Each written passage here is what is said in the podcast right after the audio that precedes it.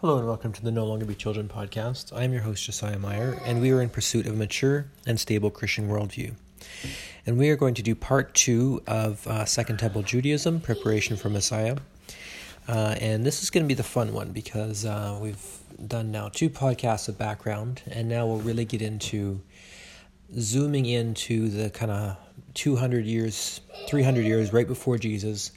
Um, and we're going to find out the roots of people like the Pharisees. Uh, we already talked about the the um, Samaritans, but the Sadducees and the scribes and the Herodians and Herod the Great and uh, Herod Agrippa, and um, we're going to really get a much richer idea of what was going on in the world uh, before Jesus came on the scene, and, and all the things that we're used to reading in the New Testament. Now we're going to know why they're there. So um, we mentioned uh, the influence of Greek culture, and we spent a bit, a bit of time on that before. Uh, and we mentioned Alexander the Great and how he conquered the known world in 12 and a half years. And then um, he died an untimely, well, died at the age of, I think, 33.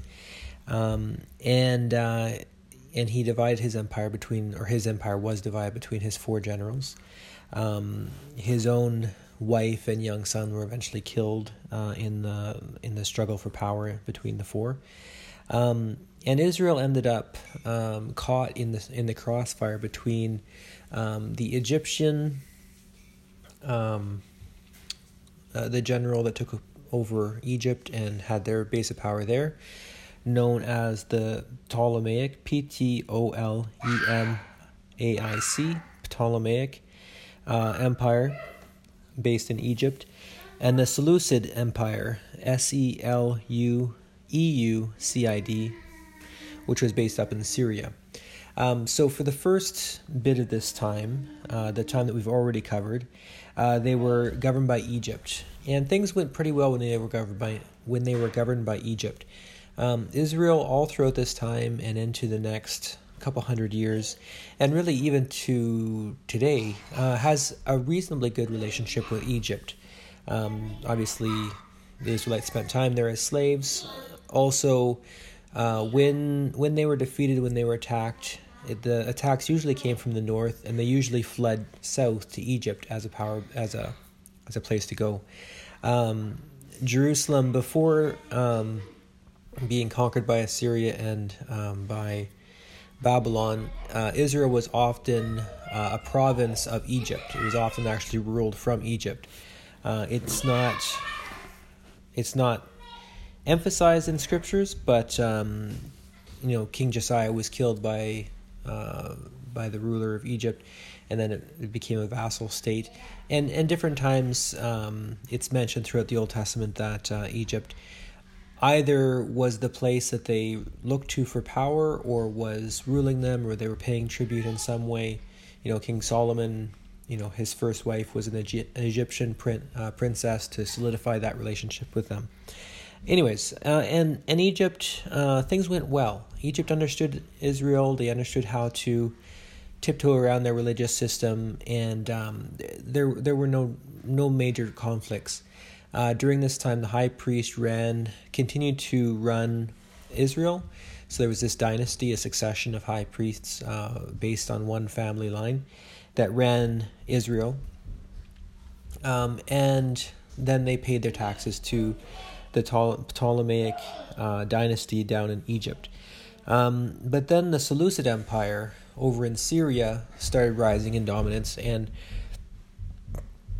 if you can think about where Egypt is, it's kind of in the middle of everything. It's kind of on, on a three way land bridge between Africa, Asia, and Europe. And so that's why it's often been a center of conflict. Um, and so the Seleucid Empire took over Israel, and things went considerably worse, um, both for Israel and for the Seleucids, as we'll see. So at first, um, things were were going fine. Um, this whole time, this is, by the way, a time in history where we know a lot about, probably we know too much about. Uh, and so it's hard to really summarize it. And last time I, I taught this class in Africa, this was the second class I taught, I think. and uh, I just got so far into the details that uh, it was really confusing for me and my students. So I'm going to try really hard to just zoom over this. Uh, in general, things were going fairly well under the Seleucid Empire uh, in Syria until a guy came along known as Antiochus. And uh, he called himself Antiochus Epiphanes, which means uh, God manifest or illustrious. Uh, Antiochus Epiphanes. Uh, but his people called him Antiochus Epimanes, not Epiphanes, but Epimanes, just changing one letter uh, to mean the madman, Antiochus the madman. And uh, so he came along, and um, he, you know, he was a general. He was he was fighting. He was conquering. Um, and there was a rumor because he was trying to uh, conquer Israel and part of of that territory. There was a rumor that he was killed in battle, and so the Israelites celebrated because they thought they had won. Um, but it turned out that this was false; that he hadn't died, and then he took great offense to this. He was a very um, a very petty man, uh, very uh, narcissistic, uh, similar to Hitler in his compartment, in his attitude. Uh, and so, because he was so offended that the Israelites had celebrated, um, he he sacked Jerusalem. He attacked it. He destroyed it, um, and he actually uh, desecrated the temple. He offered a pig on the altar. This is how far he went um, just to uh, desecrate the temple and desecrate the altar so that the Israelites couldn't worship there anymore because now it had been desecrated. And then he forced uh, Greek worship on the Israelites. So up till this time, certainly uh, Israel had was getting more and more Hellenized, more and more influenced by um, by Greek culture. Uh, Helena um, is that the main god of the of the Greeks or the Romans. Anyways, the word Hellenized means coming under the influence of the Greco-Roman culture. Um, so the years Israelite, like the people were were naturally becoming more and more Greek, um, and then there was this tension arising between the conservatives and the more liberals, the more Greek-thinking uh, people. Um, but he really came with an iron fist to say, no, you have to worship Zeus. You have to worship Jupiter. And he set up an altar to one of the gods, I think it was Zeus, in um, the temple in Jerusalem and actually forced the Jews to worship uh, at you know for at pain of death, sort of thing. And so this was going on, um, and uh, the Israelites weren't really resisting this um, f- for a period of time. I'm actually not sure how long. Uh, until um, a man named Mat- Mattathias a Jewish conservative man, came to the temple, presumably to worship Yahweh, the Lord, and he saw um, a Syrian soldier force a Jewish man to offer a sacrifice to Jupiter in the holy place, in uh, the place where Yahweh was supposed to be worshipped. Mattathias was consumed with, with zeal, with rage against this thing that he had just witnessed, and so he killed both the soldier and the Jewish man.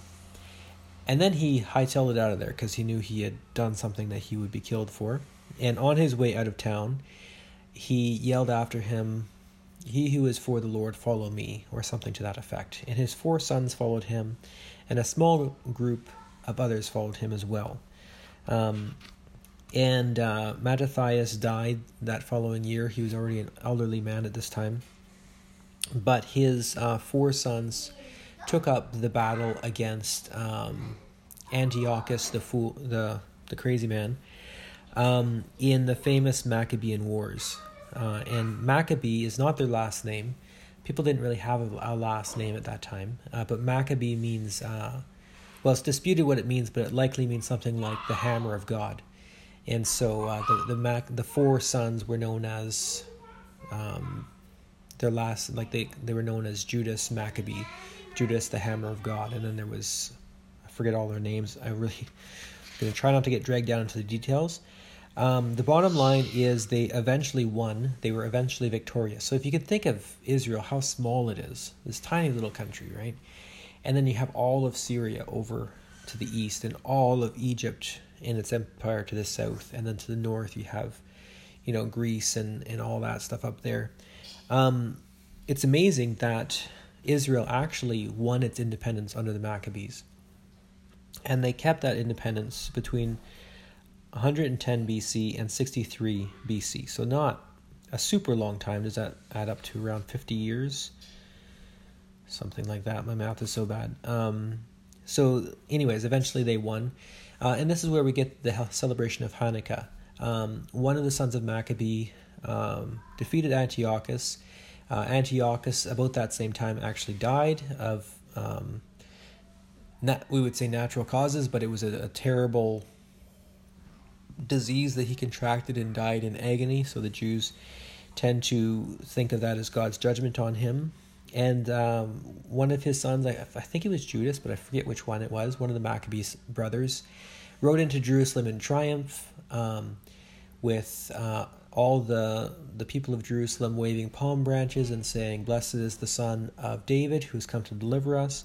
He went straight to the temple, he consecrated the altar, and uh, set up pure worship of Yahweh on that altar.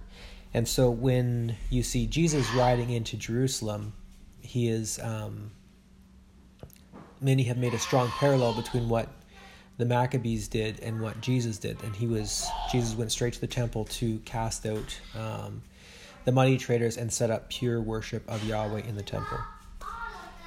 Um, so the conflicts continued on and on and on the war there were all these little wars and they were continually trying to fight to maintain their independence against these huge superpowers that were around them uh, and it was really a testament to uh, their bravery and also to the protection of god that they were able to keep their independence for 50 years um, but eventually what they did is they they saw the writing on the wall they knew they weren't going to be able to um, be victorious against uh, against the the Seleucid Empire, all of Syria, and Egypt was also licking its chops down to the south to uh, think of getting them back again.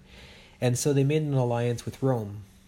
And uh, they, because they could see that at this point that Rome was the rising superpower in the Mediterranean. And so they, they made a treaty with Rome to be under their protection. And as I was reading in Josephus, uh, as he was recounting what was going on during this time, it was really confusing to me because they made a treaty and then a very short time later, Rome marches over there and conquers them. And I'm like, I thought you guys were on the same t- side. I thought that was kind of the point of a treaty. Um, and it seems to me that um, it was kind of like a deal with the devil. It was kind of like um, asking the mafia to protect you. So if you could think of being a store owner um, in an area where there's lots of crime and you need protection from being attacked or, or being robbed, and you ask the local gang to protect you, give them a few thousand dollars as protection money, well, all of a sudden your crime goes away, everything's hunky dory. And you think, all right, problem solved. Well, problem is solved until you stop paying the gang, and all of a sudden you you stop paying your protection money for one month, and then they attack you, you know, and do even worse than the than the burglars were doing before. Um, and this is the sort of thing that was going on, as I understand it. They they asked Rome to protect them, but for Rome that meant they were part of the empire now. And then when they weren't paying taxes, and eventually the Romans appointed uh, a king over the Jews. Um, they they considered themselves to be the rulers now of Israel because Israel had made a treaty with them. They were part of the Roman Empire, so they felt they had the right to appoint a king well, the Israelites already had a high priest. They felt like they didn't need a king. Um, but they appointed Herod the Great over um, over Israel, um, and uh, just right up till the last day of his life, Israel rejected Herod as their king. They said he is not our king. They didn't have any trouble talking with Caesar and appealing to him and talking to him, but they did not want to have anything to do with this Herod guy being their king. In large part because he was an Edomite. So if you go back in the Old Testament and read the story of uh, the two brothers, Jacob and Esau, and uh, Jacob was part of the, the chosen line, whereas Esau was was not, and uh, Esau um, was in the Israelite area uh, the the area of Palestine or Israel, and then he moved. Um, I think he was east, but I can't remember exactly. Uh, and and his descendants became the Edomites, and there was tension between the Jew, the Jews and the Edomites for for centuries. Um, and now finally Herod the Great, an Edomite, a descendant of Esau, not of the descendant of uh, Abel, of of, of, of, of not Abel, um, Abraham, Isaac, Jacob, not a descendant of Jacob, uh, but of Esau, um, was ruling over the Israelite people. So they just could not re- could not accept this. Um, so Herod had to uh, fight some very significant battles to actually basically conquer all of Israel. Um, and finally, once he conquered it, then he was the king of Israel. But he was always putting down revolts. He was always putting down um, uprisings of the Jewish people. Um, despite this, as I was reading it and as I was reading other things that were happening during this time, I thought, well, Herod, especially in the beginning beginning part of his life, he seemed like kind of a decent guy uh, as far as you know ruthless conquerors go. Um, you know, a lot of other people, like we just read about Antiochus, just needless slaughter, needless uh, bloodshed. Whereas Herod, as he was conquering Jerusalem, said, um, basically, show restraint. I don't want to, I don't want to rule over. Um, how did he put it? He it, it it read well as it was written in Josephus, but he basically said, don't don't raze Jerusalem to the ground. I want to have something to rule over, uh, which is a very logical thing to say. Uh, and so he he conquered Israel, but with somewhat of a gentle hand. Uh, he wanted to have something left to, to rule over. And then he engaged in some really impressive uh, building um, projects, many of which stand to this day. He's called Herod the Great because he did some pretty incredible stuff. Um, he's famous for building the stronghold of Masada, Masada, not sure how to pronounce that as well as rebuilding the the temples. We already talked about how the temple was rebuilt and, and dedicated under Ezra, the scribe. But all, but then, in by this time, it needed to be renovated and redone, and he did a tremendous do- job renovating and making it beautiful, as well as rebuilding Jerusalem and building a few coastal cities as major ports. Um, all of this, in part, especially the temple um, renovation, he did to try and, and win the, the hearts of the Israelite people. Uh, but ultimately, it, it never worked. Uh, the Israelite people always rejected him as their king, and it was very significant uh, during the, the death and trial of Jesus that Jesus was called the King of the Jews. It was also significant um, when wise men come from the east to ask, where will the, the, the true king of the Jews be born? And of course, Herod is thinking, hey, I'm the real king. But he know but then he asks the the leaders the Jewish leaders and they look for the for the Jewish Messiah. Where will the where will the Jewish Messiah be born as king of the Jews? So all these things are significant. Uh, towards the end of his life he kind of went off the deep end. Uh, could be from the pressure of never being accepted as king identity crisis. I don't know. I'm not a psychologist. Um, but what we do know is that he started getting um, obsessed about somebody from his family or somebody from his close circle that was going to try and uh, assassinate him and usurp his role. And so he actually um, engaged in um, in a number of executions, including his wife, uh, a number of his sons, and a number of his close officials. Uh, afterwards, regretted it. Uh, very um, um was tormented by what he did after the fact. Uh, as this kind of progressed and he kept like kind of assassinating more and more people, it seemed as though certain people in his family kind of were egging him on to assassinate somebody else that was was in their way. Uh, as he had many sons vying for a position after him, um, and uh, it, it, very tragic and um, uh, you know, towards the end of his life, he really became a despotic, sort of a crazy, um, maniacal ruler.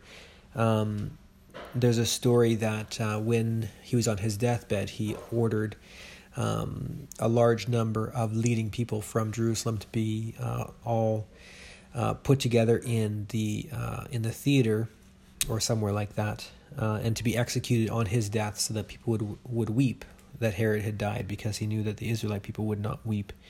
Uh, as I recall correctly, they assembled the people, but they never ended up assassin, uh, executing them as ordered. Um, so that's Herod the Great. After he died, uh, his his kingdom was divided up between his sons, and that's why we have there's Herod Agrippa, Herod Antipas, and then a, f- a few others.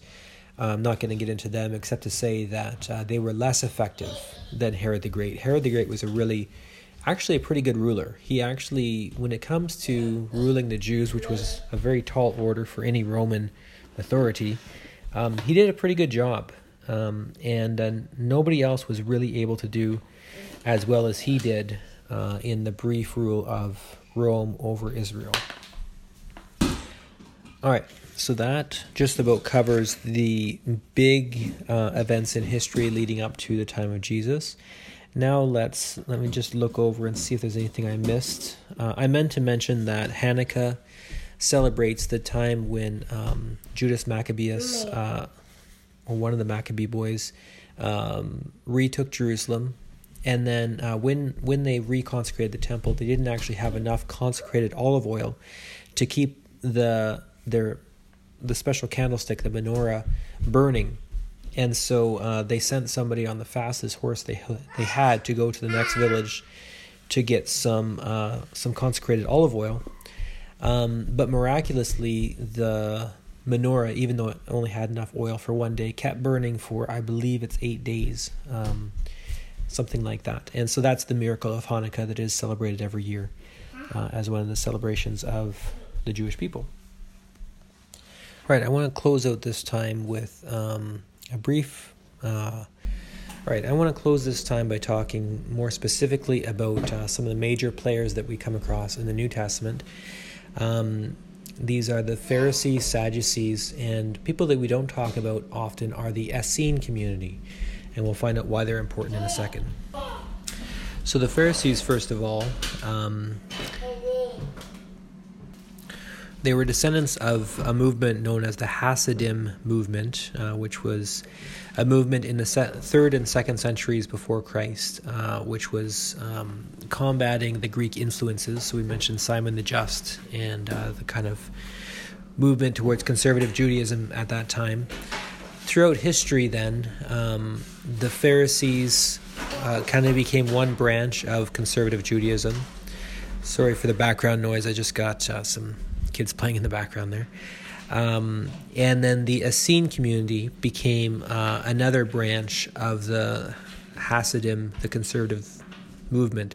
Pharisees in the villages trying to cons- to uh, reform uh, the Jewish people, the Essenes were out in the the desert uh, trying to be pure and maintain a pure religion apart from society. Um, so they were usually leaders in their local synagogues. Um, they were popular among the laity in Jesus' day and also had some political power, although not like the Sadducees. Um, Josephus writes that in Jesus' time they numbered, numbered around 6,000 and after the destruction of the temple, they became more powerful in Jewish, Jewish society, and they became the forefathers of the rabbis of ancient and modern Judaism. So after the temple fell, um, it wasn't possible for Jewish religion to continue with, you know, centered around the temple. So what was left? What was left was the synagogues. What was left was the focus on scriptures, and what was left was rabbinic um, Judaism based on the Pharisees. Actually, let me back up now and talk about synagogues. As you can tell, my cadence has changed a little bit. I'm reading from um, a summary paper that I did. Um, and so I'm kind of going bullet by bullet into uh, the information about these various things. Um, so, synagogues, um, the synagogue literally means a gathering or bringing together, which is very similar to the, the um, Greek word ecclesia, which means which is translated as church. So it's very similar to our idea of church. Um, perhaps they originate in Babylon as captive Jews fought to maintain their identity around 580 uh, before Christ, not after Christ. Upon their return, they were set up across Israel, as it's mentioned in Ezra and Nehemiah. The earliest remains of synagogues date from around 3 to 200 before Christ and in the di- diaspora, that's the dispersion of of Jews and uh, Israelites across uh, the empire. They set up synagogues throughout the empire, which is why, um, as the gospel spread, the first place that it usually went was into the synagogue because there were local synagogues in almost all parts of the empire. Um, synagogues helped keep Judaism alive in their transition away from Jerusalem and the temple in AD 70 when the temple was destroyed. And synagogues continue to be a vital part of Judaism to the present day, and they have influenced Jewish, Christian, and Muslim worship to the present day as well.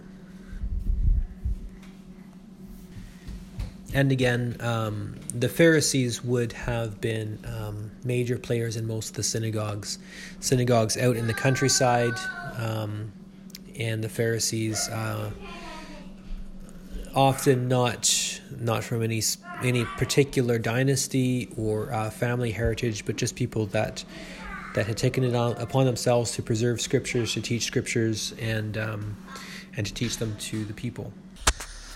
All right, so the noise you heard earlier turned in was uh, my kids and uh, escalated into something I had to deal with. Um, and so this is me a few uh, about a week later, trying to pick up where I left off. And I don't have my notes in front of me, but that might be best because uh, what we're after in this podcast is just a brief overview summary. Um, you can go on my blog, and uh, I've got the whole I will post along with this uh, kind of an outline of who were the Pharisees, who were the Sadducees in greater detail. Um, so I mentioned already the Essene community and the Pharisees. Um, along with the Pharisees, we should mention the scribes um, and the lawyers. So whereas the Pharisees, it was their job. Basically, they were kind of the pastors in the synagogues, um, teaching the law to the people, uh, and the lawyers and the scribes it was the same thing basically. They were studying the law to find out and to to find answers to the tricky sorts of questions about um, you know what constituted work on a Sabbath. Um, so could you spit on the ground? Uh, what if the spittle you know push some dirt in front of it and so they decided no you couldn't spit on the ground on sunday or on, on the on saturday on the sabbath because that would constitute work uh, and so these were um, the scribes and the lawyers that Jesus confronted um, were very much in the same vein as the Pharisees, trying to understand the law and trying to uh, figure out how to be a conservative Jew in opposition to uh, you know the Hellenizing Greek influences. Uh, I think I neglected to mention about the Essene community. Again, the Essenes were off in the wilderness, uh, having um, they were basically the forerunners of the monks, uh, the desert fathers, and then the monks.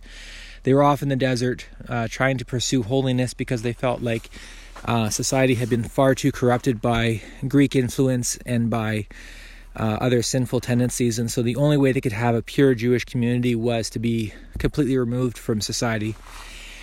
And the Essenes were significant for two reasons.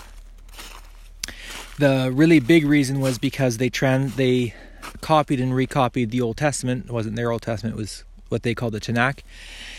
Um, and uh, as we're going to find out, all of Jerusalem was uh, destroyed in AD 70, and so were the Essenes. Uh, but they had preserved, they had such a high view of scriptures that they um, they they kept scriptures when they when scrolls were no longer any good for, for reading and, and uh, using, they would seal them up in, in clay pots and leave them in caves, and that's where we get the Dead Sea Scrolls.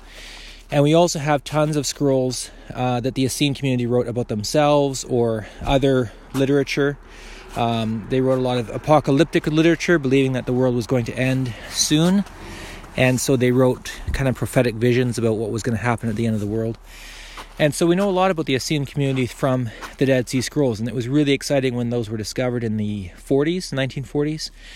Uh, gave us this huge window into this vibrant community that lived during the time of Jesus. Um, it was also significant that they practiced water baptism. Uh, they believed that all of the Jewish people were so far gone that if they wanted to become part of God's people, they needed to join the Essenes. The way to do that was to be baptized and they need to be baptized in living water. Um, in the Old Testament, there's often reference to living water versus dead water. Um, there's a, a, verse that many of us know from youth retreats and such. Uh, my people have committed two sins Uh, they have rejected me, the spring of living water, and they have dug for themselves cisterns, broken cisterns that can hold no water. That's somewhere in Jeremiah. Um, so, in an arid place, cisterns were very important. They dig holes, line them with clay, and that, that would trap uh, runoff water, and then they could drink throughout the dry season. But it was far better to have living water, either in um, a creek or a river or a lake, or in a, um, a well or a spring that had an, an underground water source. And so, uh, because these Essenes lived in the desert where there wasn't living water, uh, they had a whole system of of paddles to uh, turn their water to make it living, uh, so that they could baptize people. And uh, some liberal scholars uh, would theorize that John the Baptist was an Essene because he lived in the desert on a very meager diet. he came preaching repentance, and he baptized people in living water. Um, I don't think conservatives, especially, have anything against that theory, uh, although they would certainly say that he was also called of God and had a special anointing on his life. Uh, but there's a possibility that John the Baptist was part of this this early group, the Essenes. Um, let me pause this and think who else I want to mention. All right, so I think I've covered all the conservative folks. You got your Pharisees, you got your um, your uh, scribes, your uh, lawyers, your Essenes, all clustered around either the synagogues or else, in the case of the Essenes, these separatist communities. Then on the liberal branch, remembering that Greek influence and money and power are all around, um, and uh, there's this tem- temptation to um, to surrender to it, and so you have the Sadducees. Now, the Sadducees, um, along with uh, the Maccabees, had been the ruling class. Um, and it was kind of sad to read, but um, you know the Maccabees started off really fighting against liberalism in this slide towards Greek thought and decadence. Um, something I haven't really mentioned is that Greek culture was a very decadent culture. They prided themselves on art and artistry. Um, something that Jews really rebelled against was the nudity in the sports. I might have mentioned that. And also nudity in art. Uh, so they had, you know, statues everywhere that were naked. And uh, they would do their, their athletic, you know, the Olympic Games, forerunners of the Olympic Games, naked or, or nearly naked. And uh, as well, they were proponents of homosexuality. Um, for them, homosexuality wasn't um, an orientation, it was a choice. It was kind of like um, you could have sex as much as you want without getting somebody pregnant. That's kind of, in, in a nutshell, how the Greeks thought of it. Um, it was seen as an excess, as a as as part of a life of luxury and of you know no restraints, and so all these things were rejected by conservative Jews. Um, whereas liberal Jews um, were not resisting these things. Um, and so the the Maccabean family started off, you know, uh, on the pure side, and somewhere along the way, uh, they started giving in to um, outside influences, to Greek uh, religion, to Greek thought, and then more and more to kind of the decadent culture and and things like this. And this, in part, came through um, one of the Maccabees, who was a lesser um, pretender to the throne, um, offered to, it was the Egyptians at the time, well, I forget how that worked. If it was a Maccabee, it was to the Egyptian ruler, so it might have been before the Maccabees, but his name was Tobias. Um, I didn't realize that when I named my son Tobias, but uh, he was the first to go to kind of the superpower rulers and say, "Let me be a tax collector for you. I'll get taxes for you, and um, and then give me a, a, high place." I think he wanted to be high priest, and so um, there were the tax collectors who were the sellouts, who were um, getting finances for the enemy, whether that be sorry, whether that be the Egyptians or the Syrians or the Romans. So you have the tax collectors who are basically, you know, selling out their people for financial reasons. Um, then you had uh, the high priesthood. Now, when Herod the Great came in, he had a problem because he had this genealogy of high priests who had historically been running the country alongside um, the Maccabean family. And uh, so he replaced the generational high priest with just somebody he picked that, that uh, was sympathetic to his cause. And so when we read about the high priest in, um, in the New Testament, these guys aren't the, the, the true descendants of Aaron. This is just somebody that that Herod had chosen as a high priest. Uh, and so they were in it for the political power. Uh, they were basically sucking up to Herod uh, to have political power, of course, with financial power as well, along with that. Um, during this time as well, um, there was a whole family of priests, um, all the descendants of Aaron. You know, throughout the years, if you keep track of it, it's going to get bigger and bigger and bigger, all the male descendants. Um, and so rather than all of them being at the temple, because there wasn't enough money basically to support all of them, all the priests would go back home and then they would cycle through and they would serve their time at the temple. Uh, and so this is why uh, John the Baptist's um, father, what was his name? Um, Zachariah, I think, um, was serving his time at the temple when uh, he saw the vision uh, and um, you know, about his son. Uh, sorry, I'm a little bit out of breath. I'm holding my son here. um, just want to try and wrap this up. So we have high priests, we have the priests.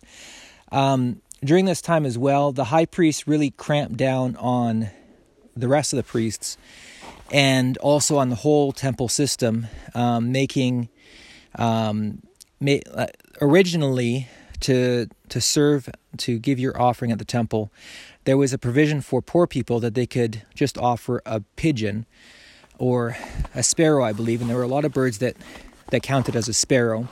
And basically, any poor person in in this in all of Israel would be able to go out in the bush, catch a bird, and offer it for their sins. There should be no one excluded from worshiping God due to financial reasons. Um, but what the high priesthood did during Herod's time is they changed it so that you had to buy animals at the temple.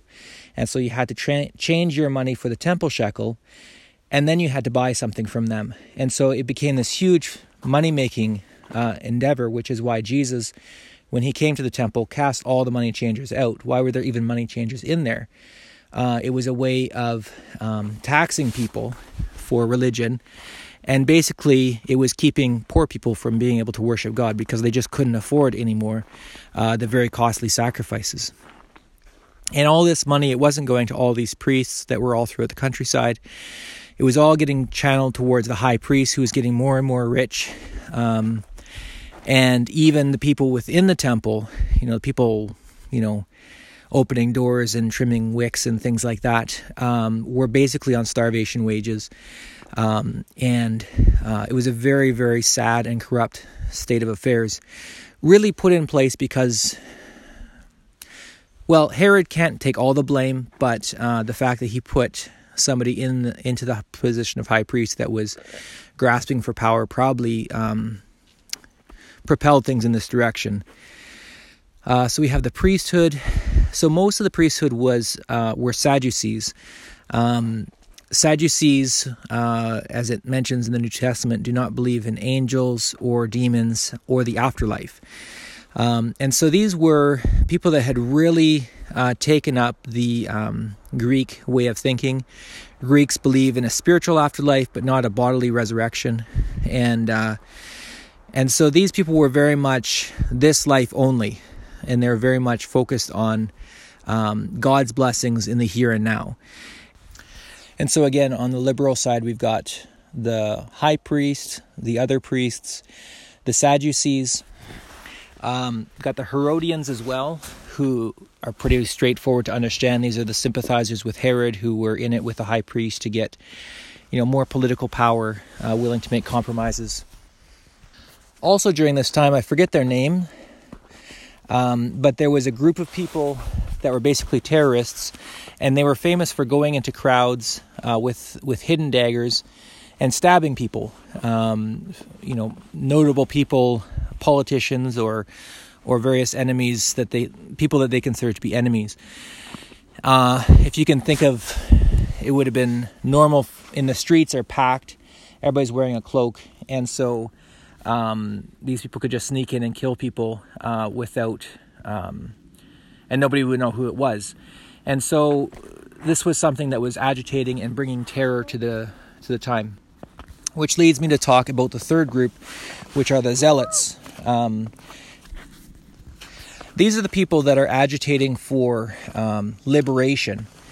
Um, there's at least two reasons why um, people like um, the zealots are mentioned a few times in the New Testament. You have one of the disciples, I think it's Simon the Zealot, and then uh, when Paul is arrested, the Apostle Paul, they ask him, "Are you, you know, the, the one of the zealots that was that led people out?" Um, I think it was the Egyptian, somebody, the Egyptian that led people out. There were zealots out there trying to uh, liberate the people.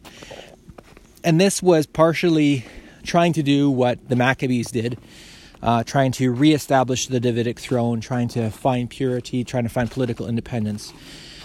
As well, um, in Daniel, it mentions, um, in the book of Daniel in the Bible, that after a certain number of weeks, the Lord will come to his temple. And so, if you add up all the weeks, you realize that if that was written around uh, 500, 550 BC, that equals just about uh, 20 or 30 AD, uh, is when those weeks should be done. It's about 500 years. And so, this was the time when a lot of people were saying, Hey, I am that guy that was prophesied in Daniel. I am the one that, I am the liberator. I am uh, the Messiah, the anointed one, and I will liberate the people. And so, there were a lot of um, these zealots out there that were claiming to be the one, and that ge- probably genuinely thought they were the one. Um, a lot of them, you know, you don't you don't get into their heads or anything like that. You don't really know what makes them tick, but it seemed like um, they were very motivated by political ambitions and by kind of if I conquer, I'm going to be the king. I'm going to have all the money. Um, yes, it'll, you know, I'll give all the glory to God, but I'm also going to be in a good position, which is why, you know, uh, James and John had their mother ask Jesus, "Can we be on your left and your right?" Because when you when you conquer, because they thought Jesus was going to be a uh, conqueror like this, um, they thought he's going to have, you know, a good position, and um, Jesus said, "It's not for for me to decide who is on my left and right when I come into my glory." And as it turns out, um, his glory was the cross, and uh, it wasn't for James and John to be crucified along with him. Was a very different kind of Messiah than the others at that time. So, all this tension from um, you got your conservative Jews, you got your liberal Jews, you got your politically minded Jews, um, and then you got your your assassins and your terrorists out in the streets.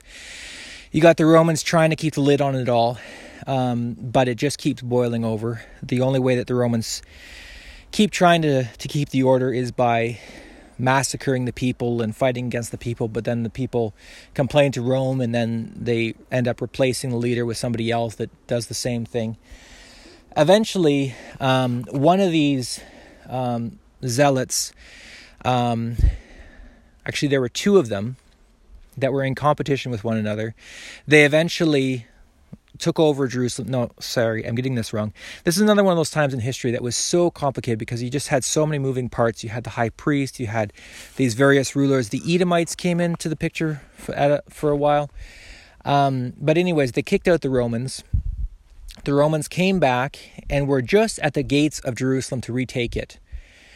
And then at the last minute, they fled and they they they took off and the and the Jews all chased after them and picked off a bunch of them on the way and, and they left kind of in shame. And it's kind of this big question mark in history. Why in the world did they do that? Um, and this um, really encouraged the Jews to say God is on our side. We're going to win. You know they were right at our gates um, but we we beat them back. Um, actually they they left because they heard news of of a political thing or something like that. I forget the exact reason. Um, tradition says that uh, the Christians, remembering what Jesus said about uh, when you see the the abomination that brings desolation standing in the in the holy place, then you who are on a, the roof of the house flee to the mountains. Don't come back for your jacket. Get out of there. Um, the Christians saw this as a sign and said, We need to get out of here. We need to get out. Um, something bad is going to happen. And so they apparently fled. All the Christians that were left in the area fled. Uh, but the Jews said, This is our moment. Uh, we finally kicked out the Jew, the Romans. This is our moment. And so they started, you know, doing these huge military preparations. All of Jerusalem was inv- involved in refortifying Jerusalem, rebuilding it, uh, storing up huge amounts of wheat and grain to handle a, st- a siege. Jerusalem itself was a huge um, stronghold, and Herod the Great had rebuilt it into an even more fortified stronghold. And even the temple itself was like a huge tower within the city, so it was this very difficult place to take. And they had huge stockpiles of food. Um, and uh, all Jerusalem was excited about this. Josephus was uh, a general during this time, the, the historian that we're gleaning most of this information from. He was a general during this time. Um, all Jerusalem then assembled, in part because the Romans were marching in, and in part because it was the Passover feast. And so a huge number of Jews, like um, some reports say up to several million Jews. Other historians say, how is that even humanly possible? But there was a huge amount of Jews, like an obscene amount within Jerusalem. Uh, and then the Romans came and circled them in uh, these wars were, I think, AD 63 up to 70. Uh, again, it's a difficult, complex time, but um, the end of it was that the Romans built a wall around the city so that the Jews couldn't get out to uh, get reinforcements or more food.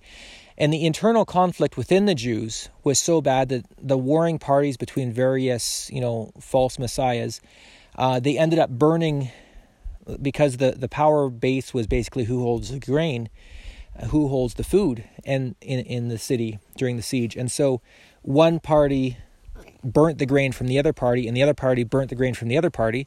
So there was no food left. Uh, and it was really their own fault. It was really their internal corruption. As well, there's terrible stories about how these false messiahs then ended up abusing the people. Uh, there was cannibalism going on. There was slaughter. There was just really terrible things happened within uh, the walls of Jerusalem. Um, the sort of thing that you just you don't want to read it. Uh, it's just terrible the things that happened. Um, and then finally, uh, the Romans broke through and razed Jerusalem to the ground, razed the temple to the ground, uh, took a whole bunch of prisoners, took all the gold out of the temple, etc. This was AD 70. Now, it wasn't at this time that uh, Jerusalem stopped being Jerusalem. But about 20 years later was the last Jewish war. And finally, the Romans said, enough, enough of this, because the Jews just kept revolting, revolting. Um, and so they actually made it illegal for any Israelite person to return to their homeland. And they were barred from, from Jerusalem, from Israel. And they actually renamed the place Palestine. And so this is, uh, this is not a Muslim idea. This is the ancient Romans that did this. And um, and so after this time, the Israelites are expelled, and uh, there are no more Israelites allowed to return. So at this point, the high priest is gone out of the picture, temple's gone, no more sacrificial system. Um, the temptation to oh, and also at this time, any Jews that wanted to practice their religion had to pay a tax. You had to pay a tax to worship Yahweh. And so, um, again, it was a purifying influence, just like Babylon was. If you wanted to become Greek, become Greek. It's cheaper. Um, and, and there was huge pressure to do that. Uh, and so, pretty much the only Jews that remained were those that were passionate about their religion and basically were influenced by the Pharisees. Um, what sort of Jewish religion could survive the destruction of Jerusalem? The synagogues could survive and the uh, Pharisaical focus on the law and on right conduct and on teaching and obeying the Sabbath and the other traditions of the elders could survive. And so uh, that wraps up our talk on um, on the intertestamental period and a little bit beyond. And um, so, on, in our next podcast, we'll talk about Jesus. Hope you have a good day. Bye.